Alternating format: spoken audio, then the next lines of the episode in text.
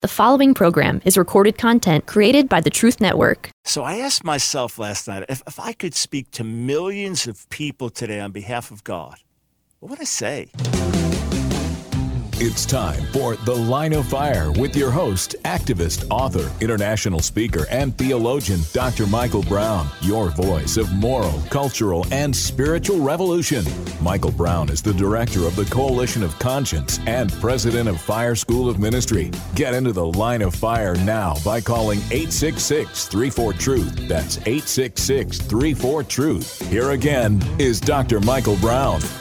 So, what is God saying to his people today? What is the Spirit saying to the church? If God could get our attention, get our focus, get our ear, get our heart, get our mind to really lean into what he's saying, is there a particular burden or emphasis, or there are things that we must hear? Obviously, each of us individually would have different answers for that. But what about the Church of America? 866 34 Truth is the number to call 866 348 7884. And let me tell you what types of calls I'd love to take today. This is Michael Brown. You are listening to, watching, taking in the line of fire, but whatever means you have. I obviously have the privilege of coming your way five days a week. We've been doing it now an hour or two a day for well over 13 years. But every day I take it as a sacred privilege and some days we, we're locked in. You know, Friday we open the phones, Q and A on any subject under the sun. Thursday, thoroughly Jewish Thursday. We're going in that direction. But other days, I might have interviews. I might have subjects that are just it's everybody's talking about it. We need to to seek to bring a kingdom, godly perspective on it. Other days there are things burning in my heart I feel a need to share. And there are other days that can be wide open. And today was one of those days. So last night, I, I, I kept praying, saying, Lord, which way do we go today?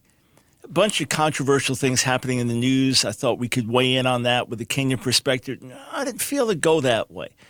And then went back and forth, back and forth. And I asked the question by God's grace, we, we get to reach a lot of people through all of the different platforms we have. We can, we can reach a wide range of people, which truly blesses us, which we take very, very seriously.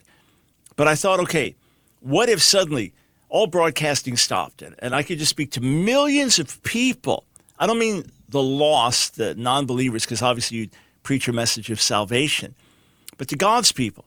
If, if there were tens of millions, well, what would it be? In other words, I, I want to take it with that seriousness as if that was the case. But what would I say? And I, and I felt as I just stayed before the Lord, and obviously, this reflects my own burden and my own calling and the way I'm wired. But I just felt it would be words to stir you, words to challenge you, words to inspire you, words to stretch you, words to strengthen you. So that's that's what I'm going to do today on the broadcast. But I gave out the number 866 truth If there is an inspirational quote, a favorite of yours that has really ministered to you over the years, that has been especially meaningful to you that you feel, yeah, that I, I want to share that with others. I want to give you the opportunity to do that as well. 866 348 7884. If there's a scripture that God has been bringing to mind that you feel this is something especially important for the body to hear today, even internationally, feel free, give me a call or in our YouTube chat, in our Facebook chat, go ahead and post it. I want to read some quotes to you from an article that I posted. Oh, when was this first posted? Back in 2013. And, and reflects key quotes that I've meditated on and stirred by, often requoted over the years. It's an article called 10 Quotes to Rock Your World, posted on many different websites, but on our Ask Dr. Brown page. 10 Quotes to rock your world. And I noted that over the years, I've committed to memory numerous quotes that have stirred my heart and impacted my life. And in the days of the Brownsville Revival, we used to post some of the best, most succinct quotes on the large marquees in front of our ministry school. So there's only so much room, but we wanted these quotes to be there every week that would jar, that, that would stir. So I note today with the explosion of social media, we can post and tweet these quotes day and night to the edification and even transformation of many. Here are 10 of my all time favorites. Now, the first one is from John G. Lake. The first one is one that when Nancy and I were talking the other day was right at the top of the list of quotes that have stirred us and, and quotes that she's brought to me to say to me, come on, this is how you have to live. John G. Lake lived from 1870 to 1935. Extraordinary missionary ministry in South Africa and then great healing ministry in America.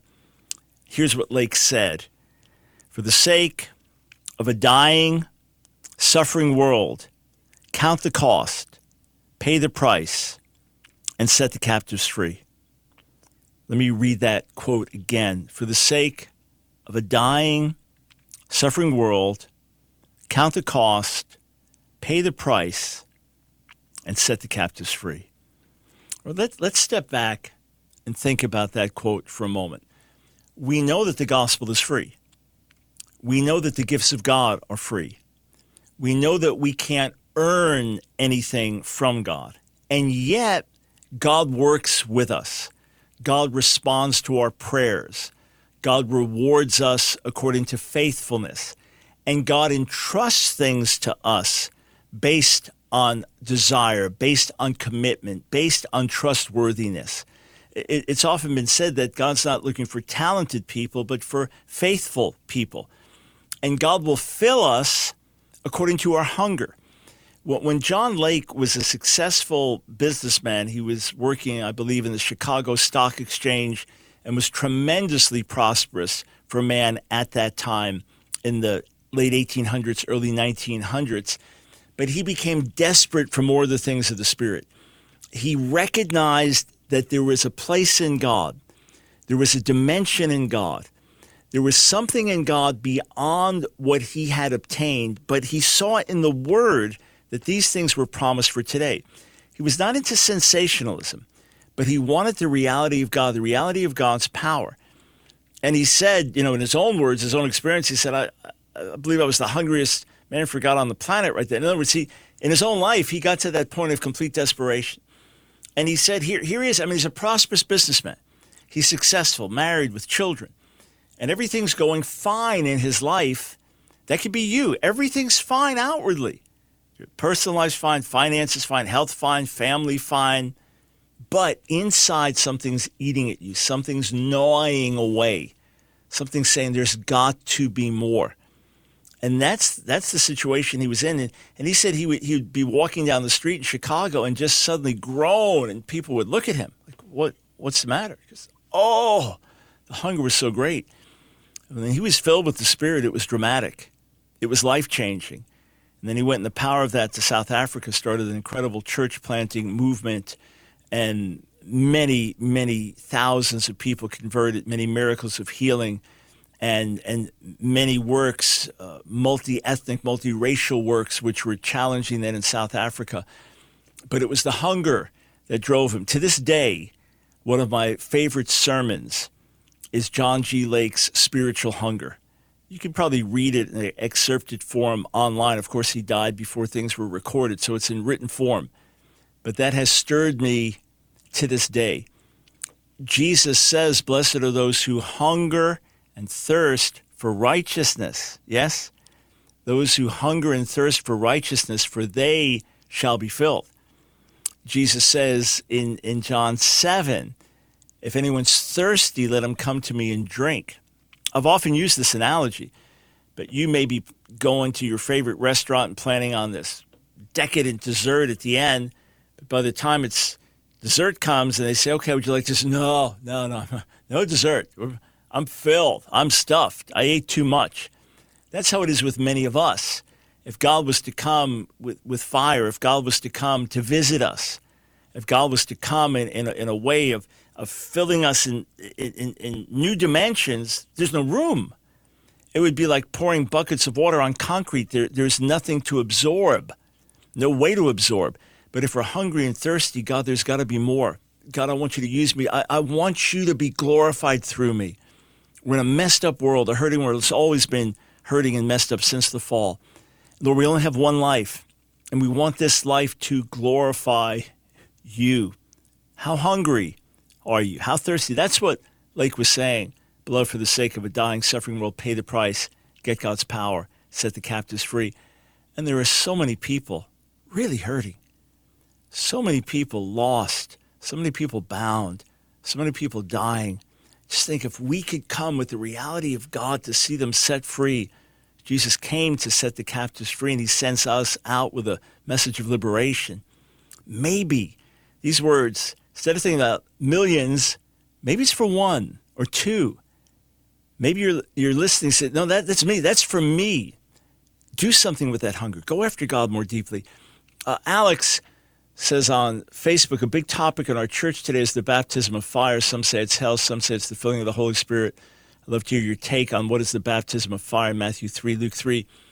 Matthew 3, verses 10 and 12, John the Immerser speaks of the fire of judgment, the fire of hell for the non believer, for the hypocrite. They'll be chopped down and thrown into the fire. Matthew 3:11, he speaks of Jesus baptizing his followers in the Holy Spirit and fire. My understanding is that the terms are interrelated. Not two separate things. This is for believers, not the Holy Spirit, one thing, and fire, the other thing, but the Holy Spirit and fire. Two sides of the same coin. The baptism of the Spirit is a baptism in the fire of God. It is a purifying baptism, a refining baptism, an empowering baptism, a baptism that sets us ablaze. So it is not the Holy Spirit one thing and fire another thing, but the Holy Spirit and fire. What happens at Pentecost in Acts the second chapter? What happens, right? Tongues of fire sit on each of them. So it's not just that they receive the Holy Spirit, begin to speak in new languages, but the tongues of fire, right? It's the fire of God that comes with the Holy Spirit. May that fire burn more brightly in you and me. May we have a fresh encounter with the Holy Spirit and fire. May the passion for the things of God burn so brightly in us that nothing else will matter compared to that, and that everything we do will be in a God first orientation. That will be for the good of all those around us. So we got a, a bunch more to share. We come back. I want to read an amazing testimony to you. Phone lines are open 866 34 Truth.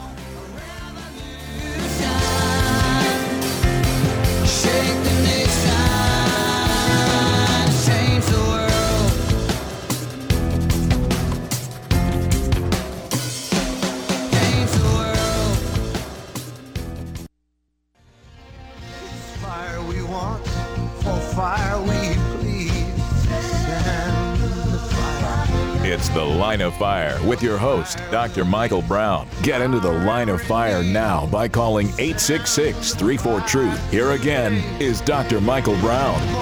Welcome, friends, to the Line of Fire broadcast. Michael Brown, delighted to be with you. 866 34 Truth is our number. Let me share with you another of my favorite inspirational quotes over the years that have stirred my, my own life. Uh, W.E. Sangster, he was a Methodist preacher, lived, I believe, 1900 to 1960. And I read his quote in Leonard Ravenhill's Why Revival Tarries. At the beginning of each chapter, he had a number of these quotes, some just staggering quotes. And I've quoted this often. I've, I've quoted it in writing. I've quoted it while teaching and preaching. I tweeted it out earlier this week. Listen to what W.E. Sangster said. How shall I feel at the judgment if multitudes of missed opportunities pass before me in full review, and all my excuses prove to be disguises of my cowardice and pride? Shall I quote that uncomfortable quote again? How shall I feel at the judgment? Because all of us will stand before the judgment seat of Christ, Paul writes in 2 Corinthians 5 and Romans 14. We will give account, not, not to be sentenced to hell, but as believers, we'll give account for our lives. How shall I feel at the judgment if multitudes of missed opportunities pass before me in full review, and all my excuses prove to be disguises of my cowardice and pride. Yeah. Let's let's think about that one for a moment.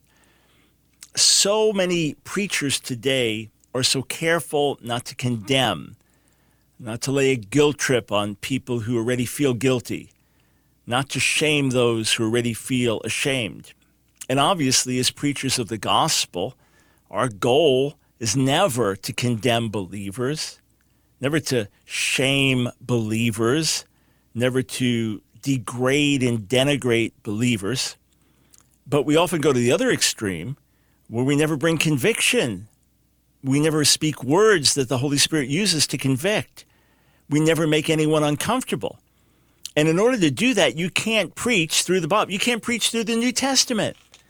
Reading the New Testament, reading the words of Jesus, reading the words of Paul, re- reading, reading the words of John, Peter, anyone in the New Testament, it's going to make you uncomfortable. It's going to challenge you. It's, it's, it's going to call you to examine your life. All the letters do, all the Gospels do. If you read Revelation, aside from the stunning imagery and everything in it, it it's going to challenge you. And, and words to the churches there. Five out of the seven churches in Asia Minor, those words were calculated to make people very uncomfortable. And the parables of Jesus were calculated to get people to think about their lives with a view of eternity. And, and then, with that in mind, we now respond and receive grace to live lives that are worthy of our calling. We receive grace and help so that we don't live in condemnation. We don't live in bondage. We live in freedom, but freedom to give our all to the Master. Now, I'm going to be totally playing with you. If, if Nancy asked me, how come you forgot to lock that, lock that door? Like, on these little jobs each day, at the end of the night, make sure XYZ doors are locked or leaving something out that I was supposed to put away or something. You know, or she may just text me a picture. It's like, oh, I forgot to do that. The picture says it all. My first impulse is to give an excuse, to explain it, blame it. I mean, that's my first impulse. It's, sorry, just forgot, or whatever. Got distracted, wasn't listening. But my first fleshly impulse, which sometimes makes it to my lips, other times doesn't, is to make an excuse. But reality hits because truth is truth. Reality hits because I'm married to Mrs. Reality. But many times we coast through our lives. You know, look, let's say you never got on the scale and all your clothes were just really loose fitting. You might not realize how much weight you would put on. Let's say you never exercise. You may not realize how out of shape you are. Well, how do we examine ourselves in our own lives? I feel it's so important, friends, for us not to let the one life we have just skip away. And, and at the end of our lives, we look back and think, what did I do with the one life I had? And you might say, what do you want me to do, man? You know how busy I am?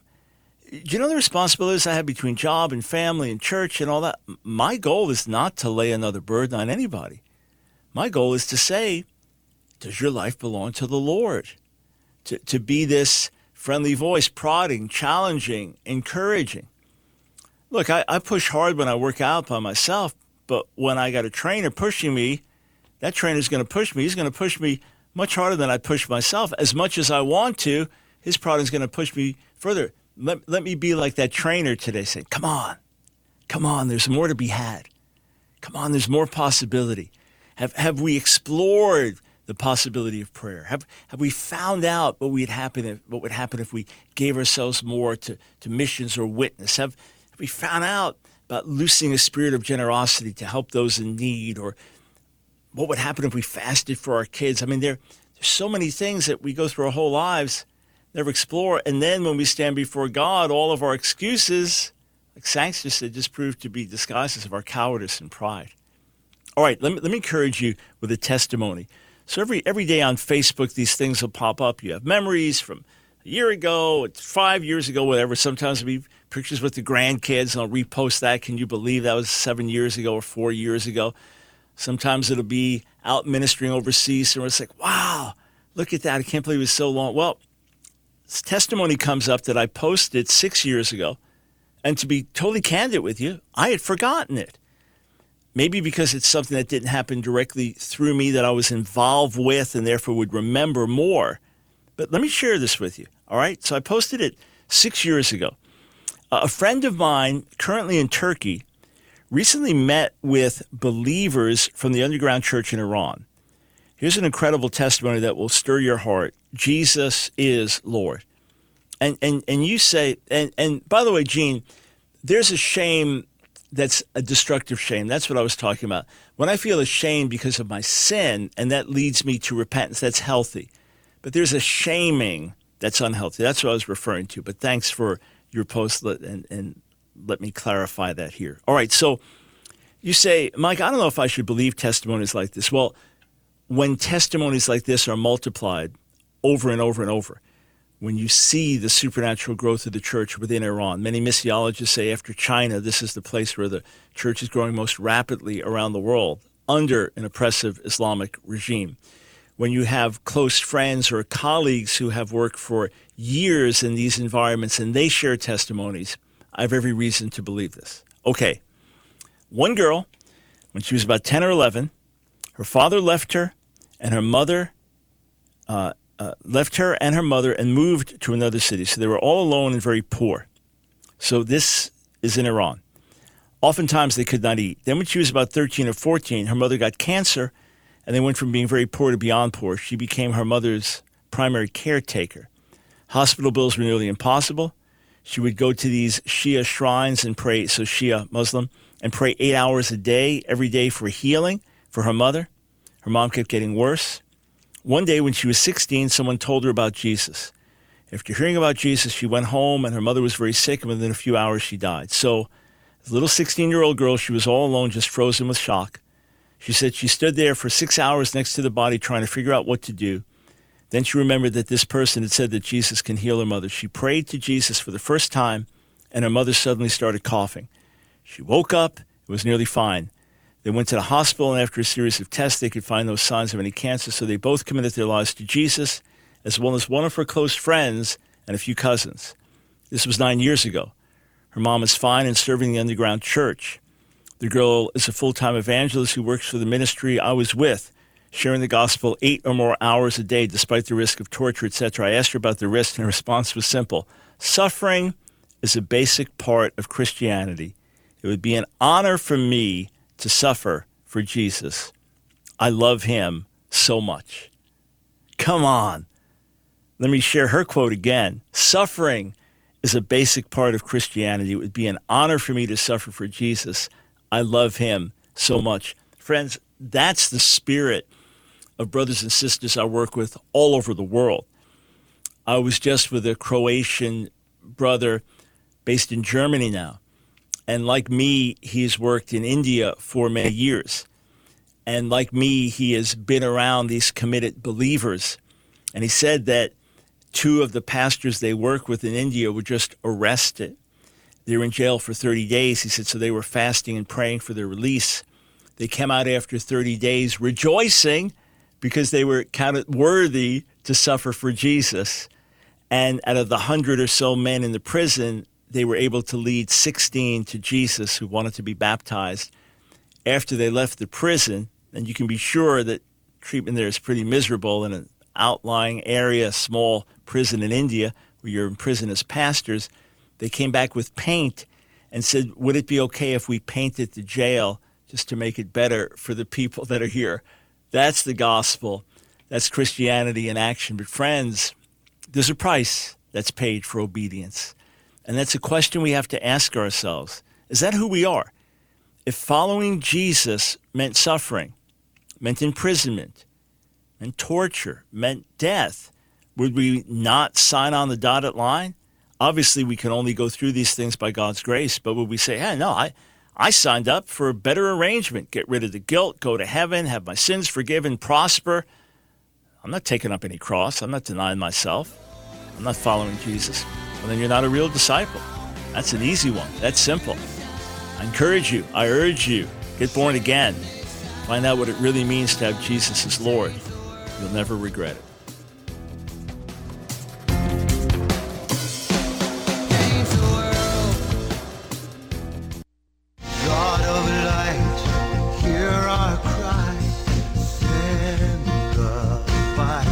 The Line of Fire with your host, Dr. Michael Brown, your voice of moral, cultural, and spiritual revolution. Here again is Dr. Michael Brown. I just tweeted out these words.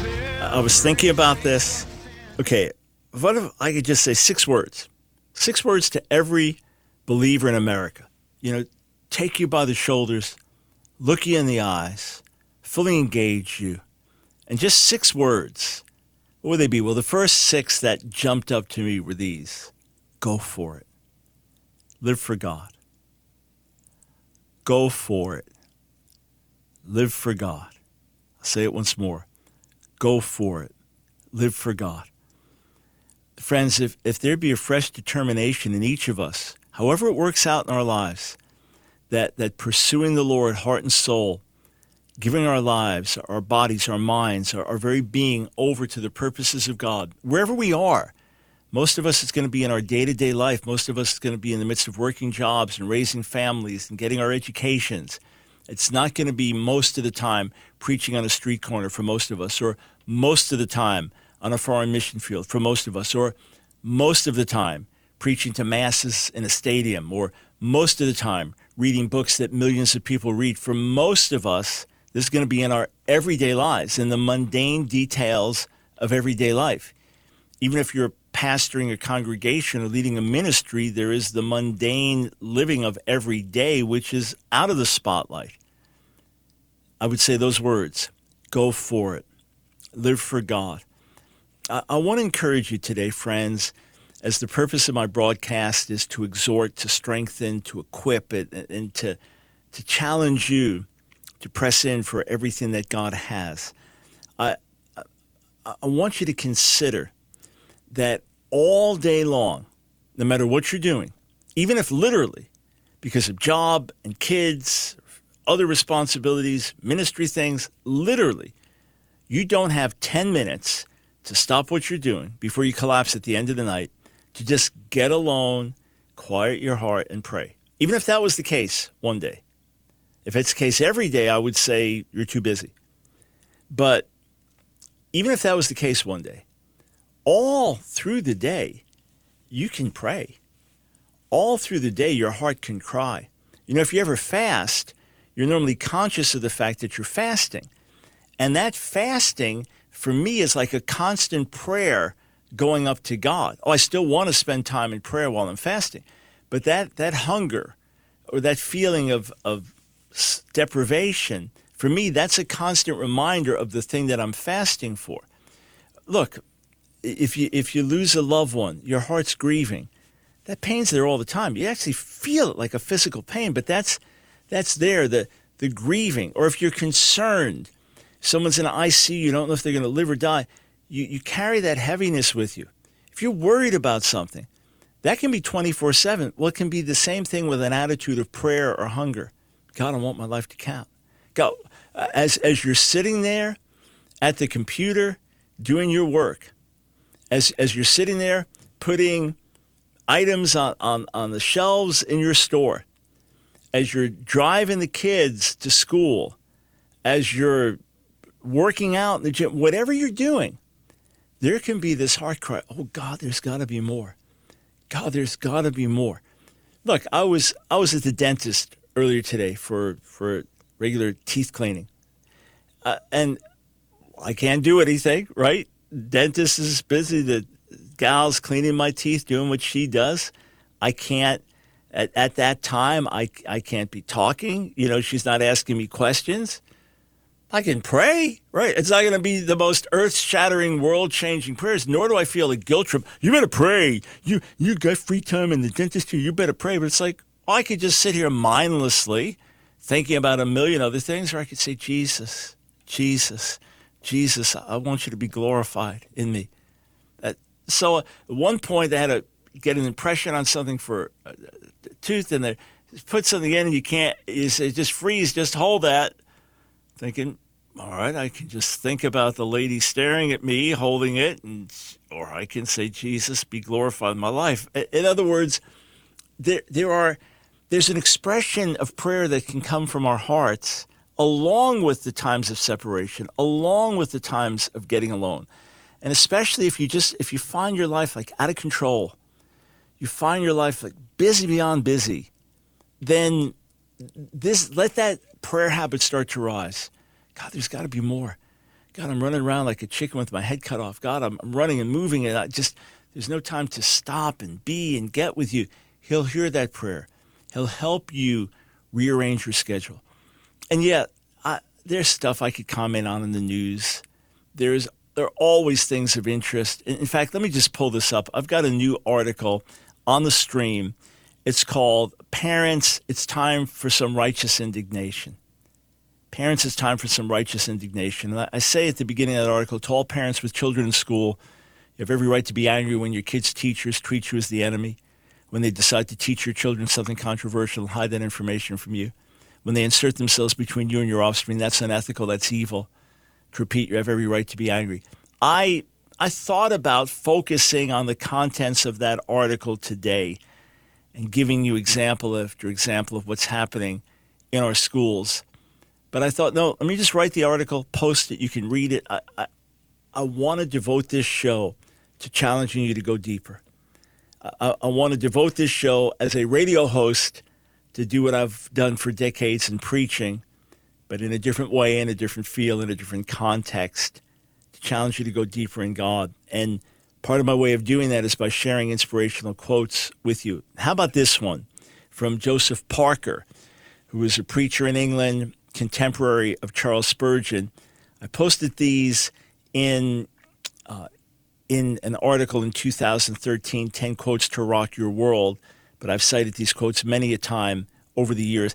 This is another one that I found on the pages of Ravenhill's Why Revival Tarries. It inspired Keith Green to write the song I Pledge My Head to Heaven. But listen to what Joseph Parker said. And please, preachers of the gospel, pastors, Christian leaders, please hear this quote for yourselves.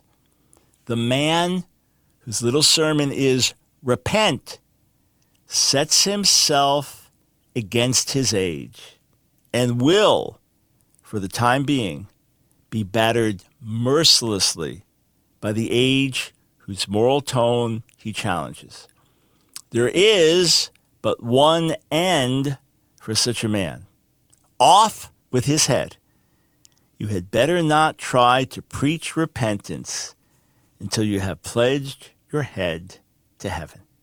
Oh, yeah, I'll repeat it. The man whose little sermon is repent sets himself against his age and will, for the time being, be battered mercilessly by the age whose moral tone he challenges. There is but one end for such a man off with his head. You had better not try to preach repentance until you have pledged your head to heaven. Let's chew on that one. Keith Green had gone away to seek the Lord, as I remember the story, with his guitar, a Bible, and a copy of Why Revival Tarries. That quote jumped out at him as, as it's jumped out to me and many other readers through the years. And he then wrote that very reflective, powerful song, I Pledge My Head to Heaven. If you've never heard it, never listened to that song, just get online Type in, I'm sure on YouTube, Keith Green, I pledge my head to heaven, and you'll hear him singing it. And he pledges not only his own head, but, but his wife, his children, saying, I understand that if I preach the gospel in truth, I'm going to have to preach repentance. And if I preach repentance, I might be killed. You say, Who would kill you? It's happened through the ages who would kill John the Immerser. Why was John put in prisons? Because he rebuked Herod. He rebuked Herod for his adulterous marriage. So he's put in prison. And then he's killed over that. And and the foundational message that Jesus preached, if you go through the Gospels, was repent. That's where it started. Obviously, he's crucified for many other reasons in terms of why the people of his age wanted to kill him. But he also was a repentance preacher. Why were the prophets hated? Why were some of the prophets killed? Why were they all persecuted? Because they preached repentance to their nation. Why was Stephen killed in Acts the seventh chapter? Because he preached repentance. Re- repentance is you've sinned against God, you deserve punishment, turn to Him, turn away from your sins, turn to Him, and He'll have mercy. That's That's the message of repentance. People don't like it. People don't like to be corrected. People don't like to be told the way you're living is deadly and destructive. You say, Dr. Brown, I don't get it. How, how is this supposed to encourage me? It's to say, have courage and stand strong. It's to say to those who've, who've lost heart, you think of Hebrews 12, strengthen the, the hands that hang down, the weak knees, people, people who've become discouraged. Maybe you used to stand strong. Maybe you used to have courage, but you've been beaten down. Maybe you went through a divorce. Maybe you went through a church split. Maybe you went through a, a death of a vision or death of a loved one, and what happened to your faith, and you're just not who you used to be. Maybe it, this was too costly over a period of years. You lost too many friends. You got put out of too many places. I'm not talking about for being obnoxious, being mean spirited, being nasty, but for preaching repentance, for speaking the truth, for going for it. So you've kind of retreated into this cozy Christianity, this safe spirituality. Sorry, but there is no cozy Christianity and there is no safe spirituality. Following Jesus is costly, following the truth is costly. There will be opposition, there will be trials, there will be tests. We have been made for that. But be encouraged in Jesus, we overcome the world. Let me let me give you one more quote before the break. David Brainerd, the missionary to the Native Americans in the 1700s, died as a young man of tuberculosis. He said, When I really enjoy God, I feel my desires for Him the more insatiable, and my thirstings after holiness the more unquenchable. Oh, this pleasing pain! It makes my soul press after God. Once more, when I really enjoy God, I feel my desires of Him the more insatiable, and my thirstings after holiness the more unquenchable. Oh, this pleasing pain makes my soul press after God. May we all experience that pleasing pain, that holy draw that must know God more deeply was, and must walk in, in greater holiness and commitment. May we walk with that and live it out of that pain. Something beautiful will be birthed. All right, got a few more quotes to share with you. Stay right here.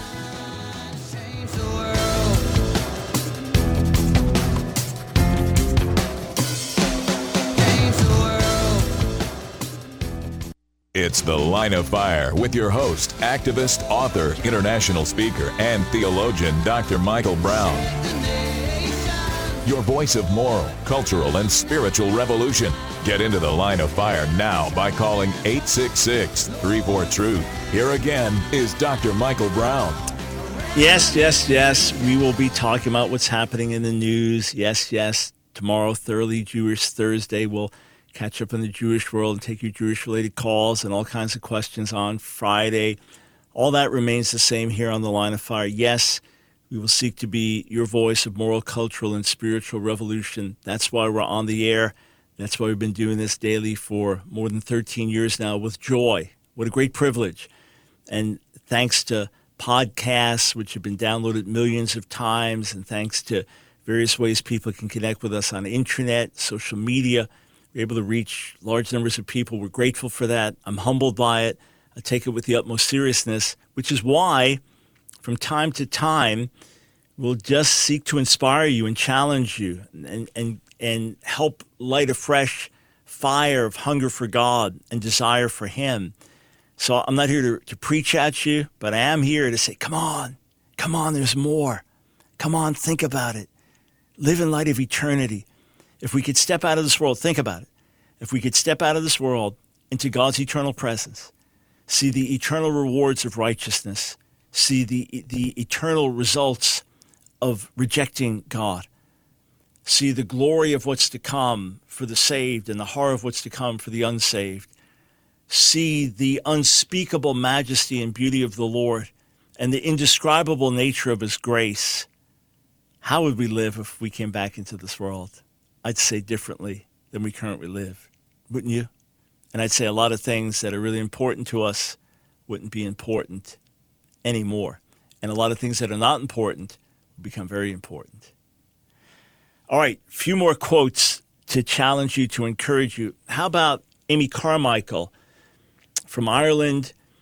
Ended up serving as a missionary in India and served there for, was it over 40 years without ever coming back? I mean, just gave herself to the people of, of India, serving for decades and decades without a furlough. Listen to what she said Satan is so much more in earnest than we are. He buys up the opportunity while we are wondering how much it will cost. Ooh, another one that pierces the heart. Some of us, to be honest, lived much more zealously for the devil before we were saved than we live for Jesus now than we are saved. Think, how could that be? Some of us gave ourselves more, more wholeheartedly to sin than we've given ourselves to the Savior. It makes no sense. One thing led to destruction, the other to eternal blessing. One thing was brought no benefit whatsoever, temporary pleasure with a lot of pain. The other has eternal rewards, and then we have our debt to the Lord. Satan is so much more in earnest than we are, she said. He buys up the opportunity. We're, we're wondering how much it will cost. And then a few more quotes to share with you. And these, these are all in my article 10 quotes to rock your world. If you just search on the AskDrBrown.org page, just search 10 quotes or rock or rock your world, you'll find it very quickly. How about this from G.K. Chesterton, one of the great Christian thinkers and apologists of the last century? Chesterton said this Christianity has not been tried and found wanting, it has been found difficult and not tried. Let me read that again. And I'm just going to read a few more and let them sink in with, with very little commentary. Christianity has not been tried and found wanting. Yeah, we did this and lived it out. It's just not true. It doesn't work. Rather, it's been found difficult, not tried. People fall short of giving themselves heart, soul, mind, and strength over a protracted period of time to really living out the gospel. If they did, they'd find there is no lack in Jesus or the cross. And then Leonard Ravenhill, a dear friend from the years 18, not 18, 1989 to 1994 from ages 82 to 87 for him and 34 to 39 for me. One of the great honors of my life was to, to be his friend and to, to sit at his feet and listen to him. He said this One of these days, some simple soul will pull up the book of God, read it, and believe it, and the rest of us will be embarrassed. One of these days, some simple soul will pick up the book of God, read it, and believe it, then the rest of us will be embarrassed. You know, sometimes we go to pastors and leaders, go to commentaries to find out why the things that are written in the Bible aren't for today. Isn't that strange? As opposed to saying, Lord, if you said it, if it's for today, I embrace it, I take hold of it. You say, yeah, but it often doesn't come to pass. So we, we stop pressing in, we stop praying. Or is that all the more reason to say, God, there's got to be more? I have a new book coming out in October, Revival or We Die. I talk about that very thing, the opening chapter. There's more. There, there must be more. If, if God is who he says he is and the Bible is true, there must be more than what we are currently seeing and experiencing. And, and I'm, not, I'm not moved by what I see. Ultimately, I'm moved by what's written. Because of what's written, because I'm a sola scriptura guy, because the Bible is the authority for faith and life for me, the Word of God. Nothing else is in its same stratosphere. Because of that, I'm challenged to believe for more. I'm challenged to say, God, there must be more that can glorify you on this earth, that can draw people to you. And there, there must be more for us as God's people because so many scandals, and I'm not throwing stones, so many lives falling apart, so many couples that start well and don't make it. There must be more that we can have in God There must be more that can help us walk in obedience so that things would look different, let alone see miracles and praying for the sick and the like. How about this? James B. Taylor. I would often quote this to students in our ministry school. The world may frown, Satan may rage, but go on, live for God. May I die in the field of battle. And as I've said for many years, what the world calls fanaticism and much of the church calls extremism, God calls normal. James B. Taylor, I believe he lived in the 1800s. The world may frown, Satan may rage. And listen, if you live for Jesus, the world will frown and Satan will rage. Live for God. Go on. Live for God. May I die in the field of battle. In other words, if I'm going to go, let me go on the front lines. Let me go preaching Jesus. Let me go living in holiness. Let me go standing for righteousness. Let, let me go doing the right thing. The field of battle can be right within your own home, right in your place of business, right within your own church building or on the mission field. Let that field of battle see that you stood strong. And then Thomas Brooks, one of the Puritans, and they had these pithy ways of expressing themselves. He said this If God were not my friend, Satan would not be so much my enemy. Yeah, certainly, certainly, Satan hates the human race, wants to destroy the human race. But all the more if you are a friend of God, you'll be marked. Let it be. Let it be that God looks down and says, That's one of my friends there. Can you think of that? Can you imagine that? Jesus calling us friends? Yeah, that's my friend. How should we live? What should that mean? Let the devil be angry, let him rage, because we're known as really being God's friends. How utterly and extraordinarily wonderful. And then lastly, William Booth, co founder of the Salvation Army with his wife Catherine, he said this The greatness of a man's power is the measure of his surrender. Hear it again. The greatness of a man's power is the measure of his surrender. So, what's that mean? That your spiritual power is not so much measured by outward signs, that, that your power in God is not so much measured by the things that people see around you, although that can, that can be an indication. But the, the real measure is how deeply your life is surrendered to God, how much you belong to Him, how much He's your all in all, how much you make quality decisions. Come on, this is living by faith, right? Living by faith is not just raising the dead, which I've never done physically. Living by faith is, is not just laying your hands on someone born blind and seeing them instantly healed, which I've never done either seen God do some amazing things, but no, never seen those things myself, my own life. Living for God, living by faith, can also mean we're homeschooling our kids. By the way, it's not to criticize those that don't, but for some, that's living by faith. All right, we're going to lose a salary. Going to have to trust God, but, but we feel the school system in our area is really aggressive, liberal, nasty bad. We got to pull our kids out that's that's a faith decision. It could be, okay, I could get this promotion if I'm dishonest, but that would dishonor God. I'm going to have to tell the truth. Even if it costs me my career, I cannot allow this corruption in my company. That's a faith decision. It could be a faith decision to sell your possessions and go on the mission field. It can be a faith decision to obey God and share the gospel with a coworker knowing what the consequences might be.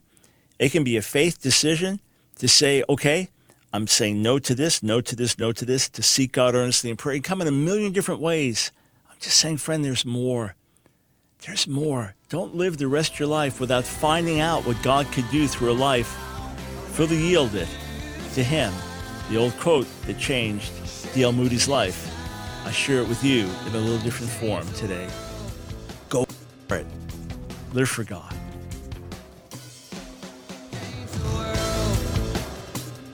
Another program powered by the Truth Network.